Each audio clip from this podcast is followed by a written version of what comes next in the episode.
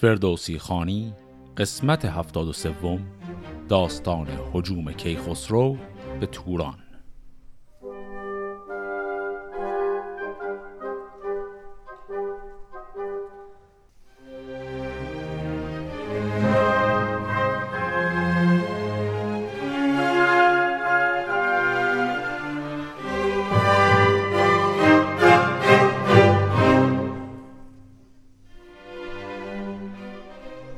قسمت قبل با مرگ پسر افراسیاب به نام شیده و بعد از اون نبرد بزرگی بین لشکر او و لشکری که خسرو به پایان رسید که در انتهای اون قسمت وقتی که شب فرا رسیده بود افراسیاب لشکر خودش رو کامل عقب می‌کشه و از رود جیهون هم عبور می‌کنه.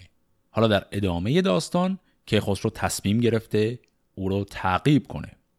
قبل از اینکه این کارو بکنه می‌خواد یک نامه ای به کیکاووس بنویسه.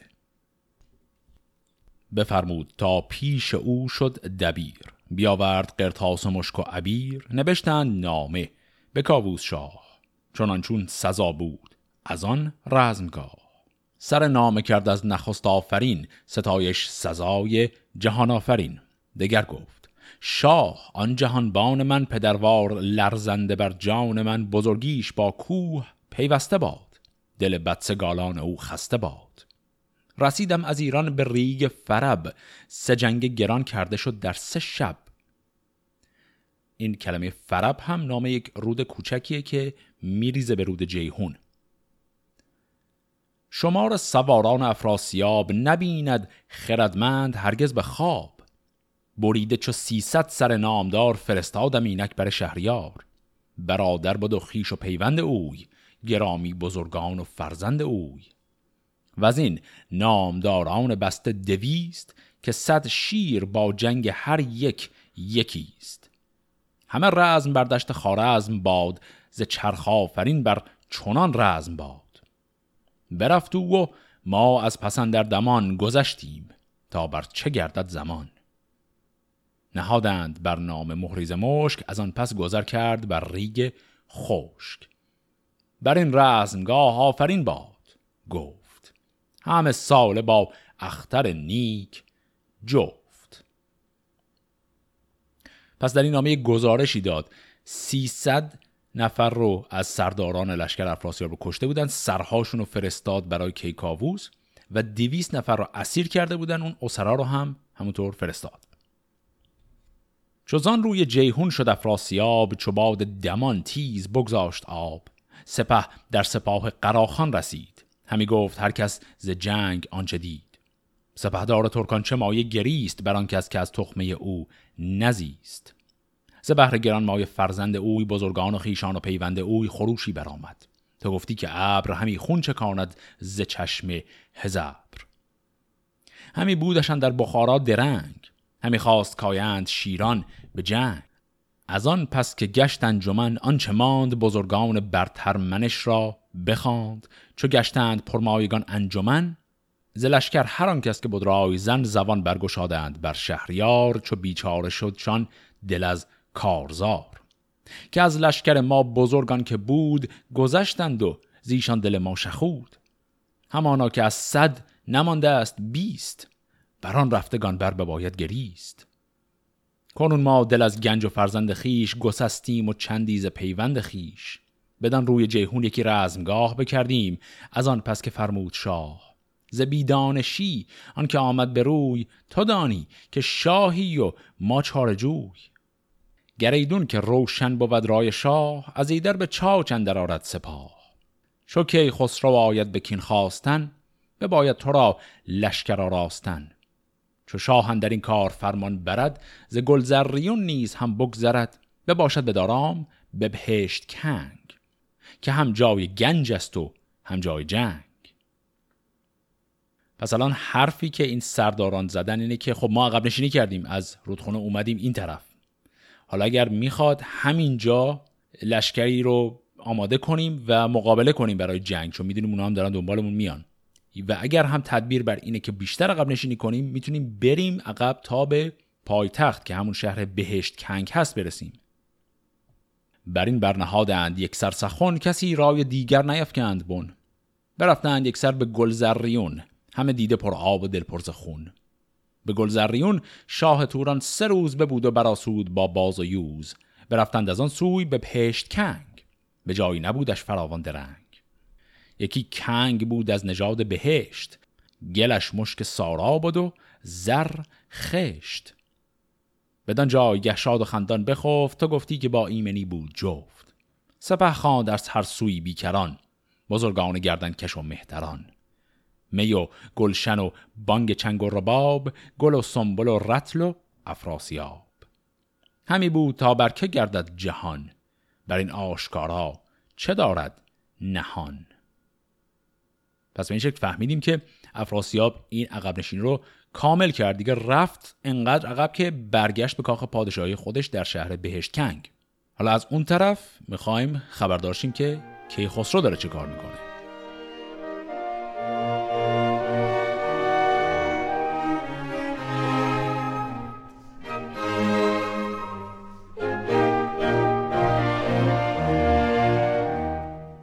چو که خسرو آمد بدین روی آب. از او دور شد خورد و آرام و خواب. سپه چون گذر کرد از آن سوی رود فرستاد هر سو به هر کس درود که از این آمدن کس مدارید باک بخواهید ما راز یزدان پاک. گران مای گنجی به درویش داد. کسی را که از او شاد شد بیش داد. و از آن سو بیامد سوی مرز سغد یکی نوجهان دید آرام جغد. اصطلاح آرام جغد هم یعنی اینکه انقدر جای آرامی بود که جغد می‌تونست در اونجا لانه بسازه. ببخشید گنجی بدان شهر نیز همی خواست کاباد گردد به چیز. به هر منزلی زینهاری سوار همی آمدندی بر شهریار. و آن پس چون آگاهی آمد به شاه ز گردان افراسیاب و سپاه که آمد به نزدیک او یک دله ابا لشکری چون هزبر یله که از تخم تور است پرکین و درد بجوید همی روزگار نبرد. فرستاد بهریز گردان به چاج بجوید همی تخت ایران و تاج. سپاهی به سوی بیابان بزرگ فرستاد سالار ایشان تورگ پذیرفت از این هر یکی جنگ شاه که بر نامداران ببندند راه. جهاندار که خسروان خار داشت خرد را برندیش سالار داشت. سپاهی که از برده و اردویل بیامد بفرمود تا خیل خیل بیایند و بر پیش او بگذرند. رد و موبد و مرزبان بشمرند. پس اتفاقی که افتاده الان فهمیده که اون لشکر اصلی افراسیاب عقب نشینی کامل کرده. صرفا یک لشکر کوچکی از تورانی ها باقی موندن که جلوی این حجوم لشکر که خسرو بیستن. سردار اون لشکر کوچکتر یک سرداری که اسمش رو خیلی وقت قبلتر یه بار فقط داشتیم به نام توورگ این آقای توورگ الان صف بسته جلوی لشکر کیخسرو ولی به ما گفت که کیخسرو این لشکر رو خار داشت. یعنی در مقام خودش نمی‌دید که حالا بره مقابله کنه با این لشکر. بنابراین یکی از لشکرهای کوچکی که با خودش آورده بود رو می‌خواد بفرسته برای این مقابله. برفتند و سالارشان گسته هم که در جنگ شیران نبودی دو جم همان گفت تا لشکر نیم روز برفتند با رستم نیف سوز. بفرمود تا بر حیونان مست نشینند و گیرند اسپان به دست. پس یه لشکر از طرف رستم یه لشکر از طرف گسته میفرسته که میگه برید شما مقابله کنید با این لشکر آقای توورگ خود شاه ولی در همون شهر سخت یک استراحتی می‌کنه. به سغدن درون بود یک ماه شاه همه سخت شد شاه را نیک خواه سپه را درم داد و آسوده کرد همی جست هنگام روز نبرد. هر کس که بود از در کارزار بدانست نیرنگ بند و حسار بیاورد و با خیشتن یار کرد. سر بدکنش پرز تیمار کرد. و از آن جایگه گردن افراخته کمر بسته و جنگ را ساخته ز سغد و کشانی سپه برگرفت جهانی بدو مانده در شگفت. خبر شد به ترکان که آمد سپاه جهانجوی کی خسرو نیک خواه. همه سوی دزها نهادند روی جهان شد پر از جنبش و گفتگوی. به لشکر چون این گفت پس شهریار که امروز جزگونه شد روزگار. ز ترکان هر آن کس که فرمان کند دل از جنگ جستن پشیمان کند مسازید جنگ و مریزید خون. و باشید کس را به بد رهنمون وگر جنگ جوید کسی با سپاه دل کیندارش نیاید به راه شما را حلال است خون ریختن. به هر جای تاراج و آویختن. خروشی برآمد ز پیش سپاه که هر کو ندارد به دل کین شاه به دوبر خورش ها مدارید تنگ مدارید کین و مسازید جنگ. ز ترکان کس از بیم افراسیاب لب تشنه نگذاشتندی بر آب. وگر باز ماندی کسی زان سپاه تن بی سرش یافتندی به راه. پس اینجا یه موقعت عجیبی به وجود اومده. تا اون جایی از دل سرزمین توران که پیشروی کردند دارن امان میدن. میگن هر کسی که بیاد و اعلام براعت کنه از افراسیاب و با ما جنگ نکنه ما همیش مشکلی باهاش نداریم. اما اگر بخواد با ما بجنگید ما از بین میبریمتون. و بعد این پیام رو دارن به همه میدن. اما از شدت ترس از افراسیاب هیچ کدوم از تورانیا حاضر نیستن این رو بپذیرند. دلیران به دزها نهادند روی. به هر دز که بودی یکی نامجوی شدی باره دز همانگاه پست. نماندی در اون جای نشست. غلام و پرستنده با چارپای نماندی بدونیک چیزی به جای. بر این گونه فرسنگ صد برگذشت. نه دزماند آباد و جای نشست. چون آورد لشکر به گل زریون به هر سو که بود دید با رهنمون جهان دید بر سان باغ بهار در و دشت و کوه و زمین پرنگار. همه کوه نخچیر و هامون درخت جهان از در مردم نیک بخت. طلای فرستاد و کاراگهان بدان تا نماند بدی در نهان. سراپرده شهریار جوان کشیدند بر پیش آب روان. جهاندار بر تخت زرین نشست خود و نامداران خسرو پرست. شبی کرد و جشنی که تا روز پاک همین مرده برخاست از تیر خاک. پس این هم شد شرح موقعیتی که الان که خسرو داره که الان دیگه از مرتقه سقط هم رد شده و رسیده به شهر گلزریون. حالا دوباره برگردیم ببینیم وضعیت افراسیاب چطوره.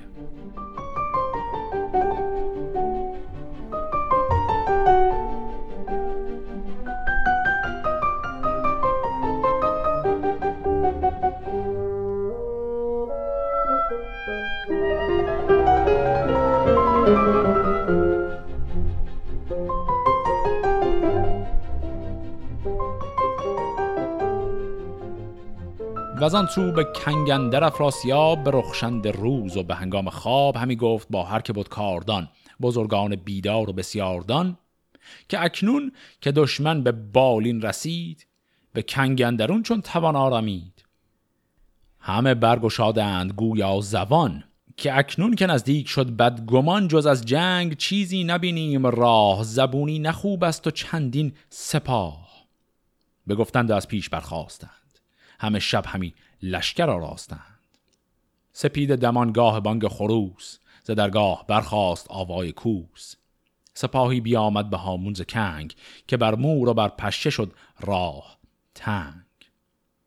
چون آمد به نزدیک گلزریون زمین شد به سان کوه بیستون. همی لشکر آمد سه روز و سه شب. جهان شد پر از شور و جنگ و جلب. کشیدند بر هفت فرسنگ نخ. فزون گشت مردم زمور و ملخ. اصلا نخ کشیدن رو هم قبلا بارها داشتیم یعنی اون صف بستن سپاه. چهارم سپه برکشیدند صف ز دریا برآمد به خورشید تف. سوی میمنه جهن افراسیاب همین نیزه بگذاشت از آفتاب. سوی میسره شیر جنگی کبرد ابا کار دید سواران گرد. به قلبندر افراسیاب و ردان سواران گردنکش و بخردان. پس پشت کرسی وز کین خواه که دارد سپهراز دشمن نگاه. و از این روی کی خسرو از قلبگاه همی داشت چون کوه پشت سپاه. چو گودرز و چون توس نوزر نژاد منوشان و خوزان و فرخ نهاد. چو گرگین میلاد و گستهم شیر حجیر و چو شیدوش گرد دلیر. فریبرز کاووس بر میمنه سپاهی همه یک دل و یک تنه. منوچهر بر میسر جای داشت که با جنگ هر جنگی پای داشت. به پشت سپه گیوه گودرز بود که پشت و نگهبان هر مرز بود. زمین کوه آهن شد از میخ همه دشت دریا شد و نعل لعل. به سربرز گرد سیه ابر بست به نیزه دل سنگ خارا بخست. جهان گشت چون چادری آبنوس ستاره غمی گشت از آوای کوس. زمین گشت جنبان چون ابری سیاه تو گفتی همی بر نتابت سپاه. همه دشت مغز و سر و دست و پای همانا نبود بر زمین نیز جای. همی نعل اسبان سر کشته خست. همه دشت بیتن سر و یال و دست.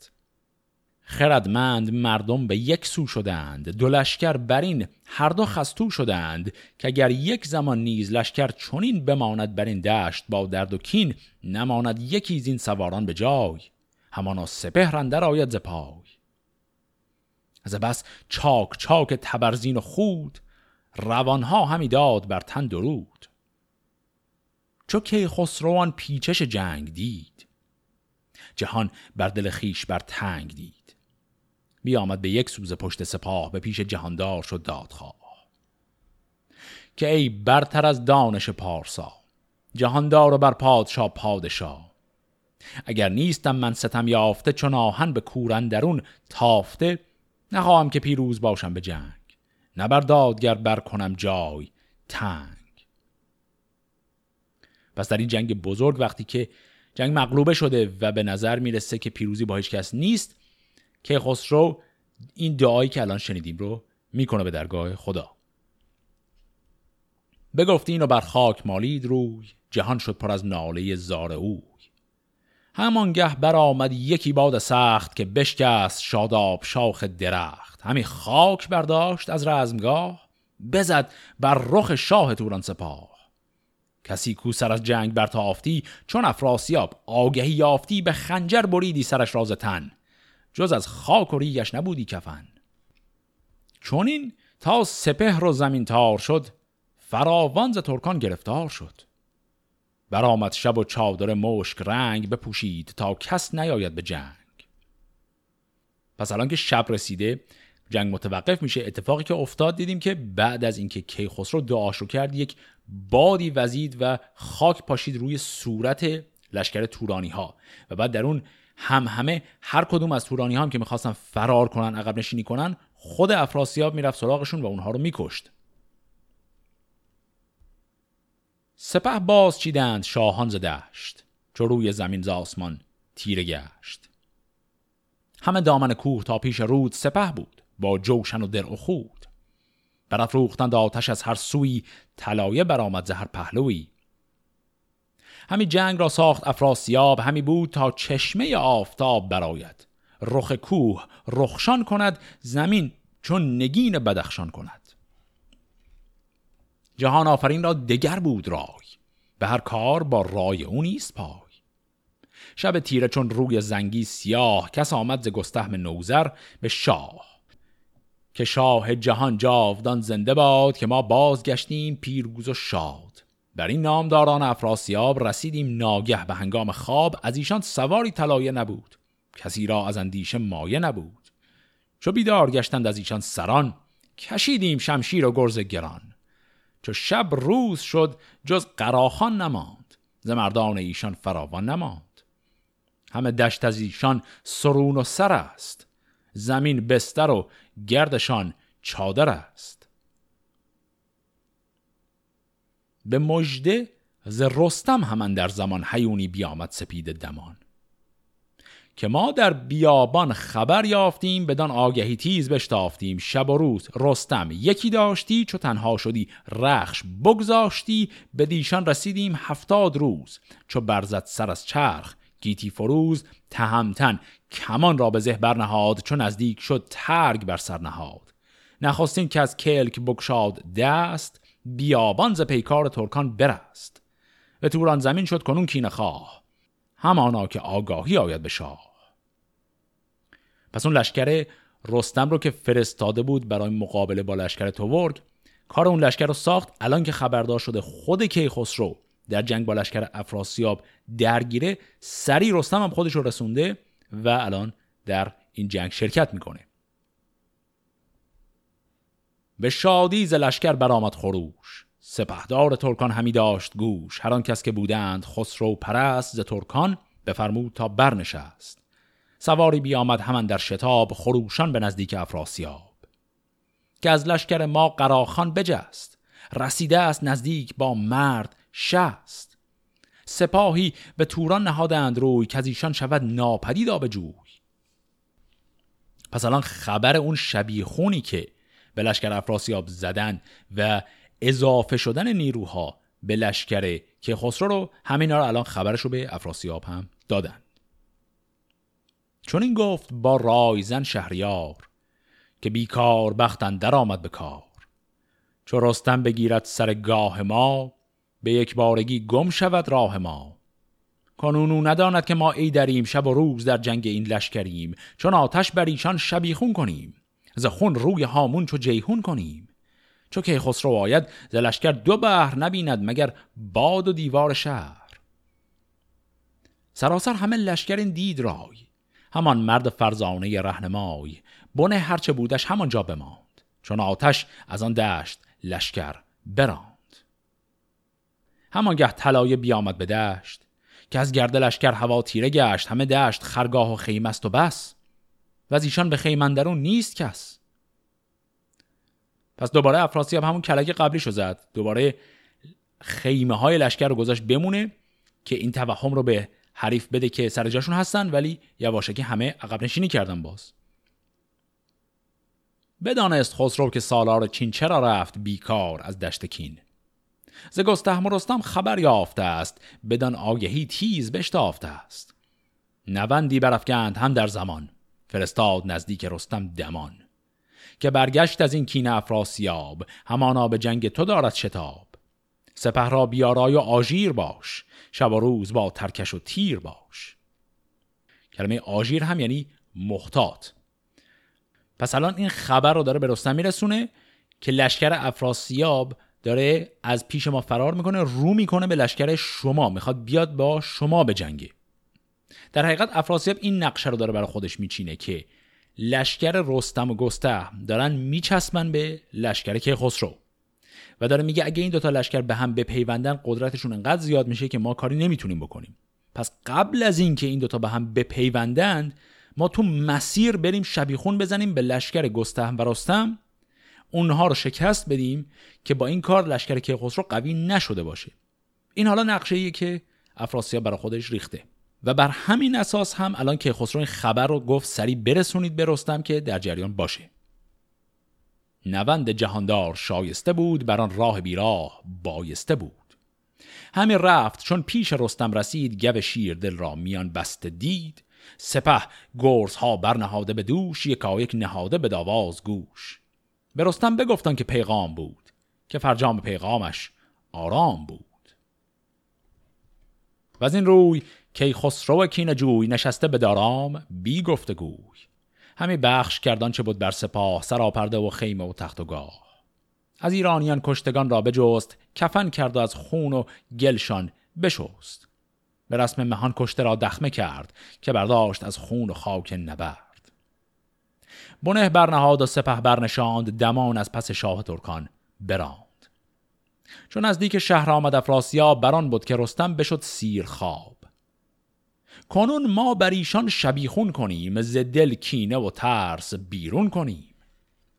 به تاریکی اندر طلایه بدید به شهرندر آواز اسبان شنید. فرو ماند از کار رستم شگفت همی راند و اندیشه اندر گرفت. همی کوفته لشکر و ریخته به شیرین روان اندر آویخته. به پیش اندرش رستم تیز چنگ پس پشت شاه و سواران جنگ. کسی را که نزدیک بود پیش خواند. و از اندیشه دل فراوان براند. بپرسید که این را چه بینید روی؟ چون این گفت با نامور چارجوی که به پشت کنگان همه گنج شاه چه بایست و اکنون چنین رنج راه؟ زمین هشت فرسنگ بالای اوی همانا که چار است پهنای اوی زن و زاده و گنج و چندین سپاه. تو را رنج و بدخواه را تاج و گاه.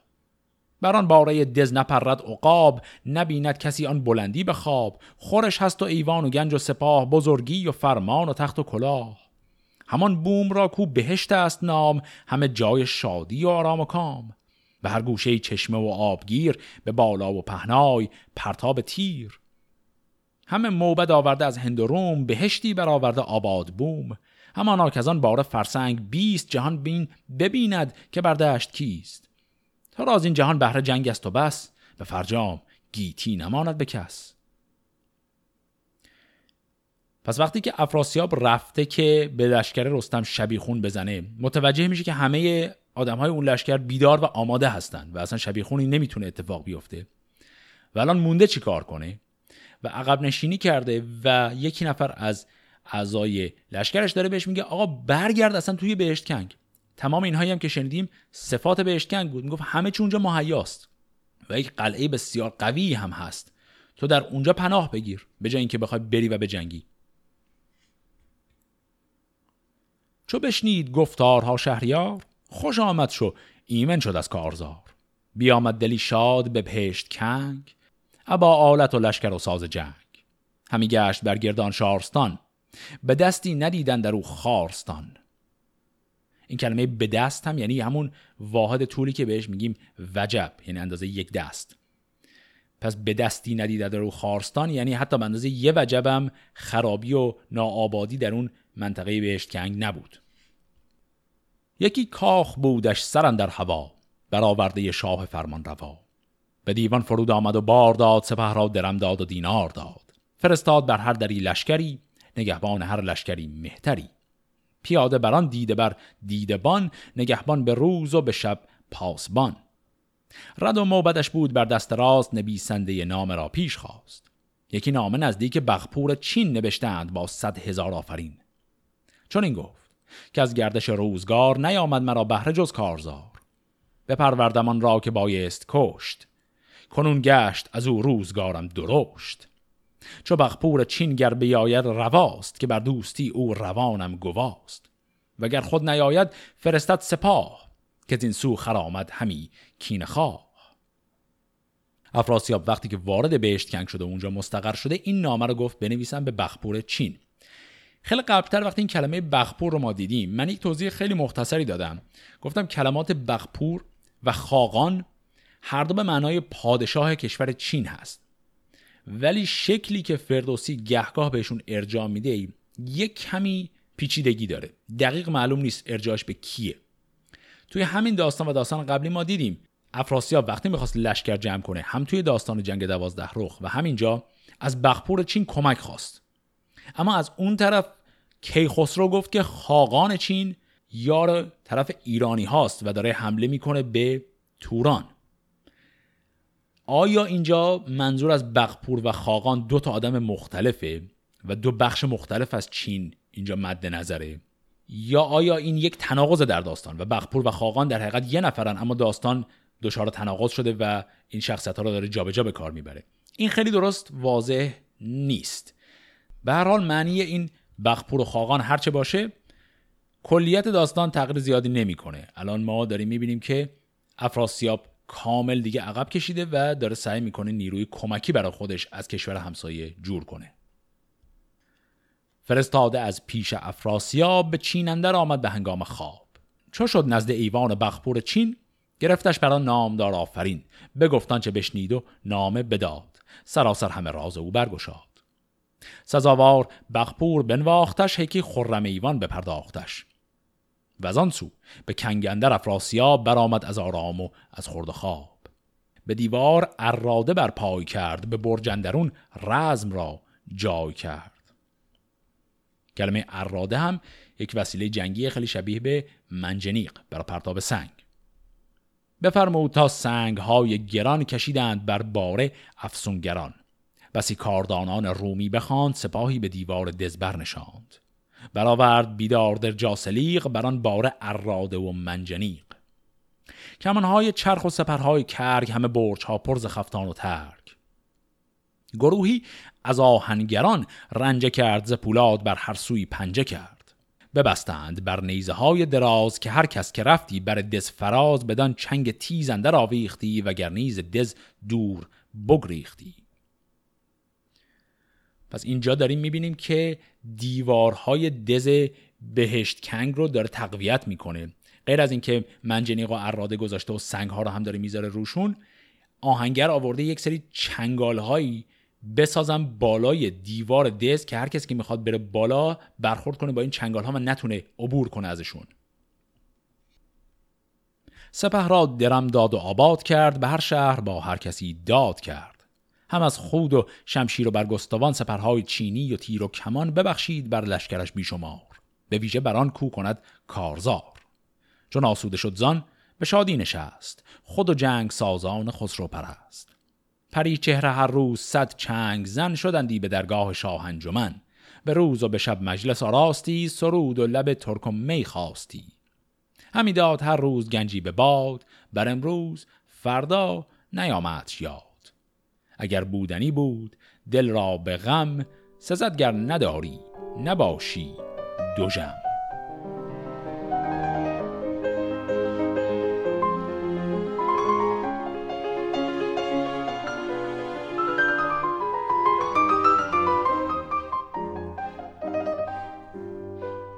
دو هفته بر این گونه شادان بزیست. که داند که فردا دل افروز کیست؟ سیوم هفته که خسرو آمد به جنگ. شنیدان او نای و آوای چنگ. بخندید و برگشت گرد حصار بماندن در آن گردش روزگار. چون این گفت کان کو چونین باره کرد نه از بهر بیکار و پتیاره کرد که خون سر شاه ایران بریخت. به ما بر چنین آتش کین ببیخت. شگفت آمدش کان چنان جای دید سپهری دلارام بر پای دید. به رستم چنین گفت.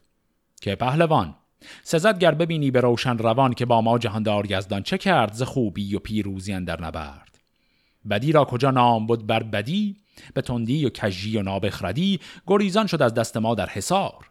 بر این سان براسود از روزگار. بر این گر ندارم زی یزدان سپاس مبادا که شب زنده مانم سپاس. این سپاس دوم پاس به فاصله زمانی در شب میگن. در حقیقت هر یک پاس یک چهارم شبه. مثلا وقتی میگیم دو پاس از شب گذشت یعنی نصف شب گذشت. پس میگه اگر من سپاس نکنم خدا رو امشب رو به پایان نباید برسونم. کزوی است پیروزی و دستگاه همو آفریننده هور و ماه.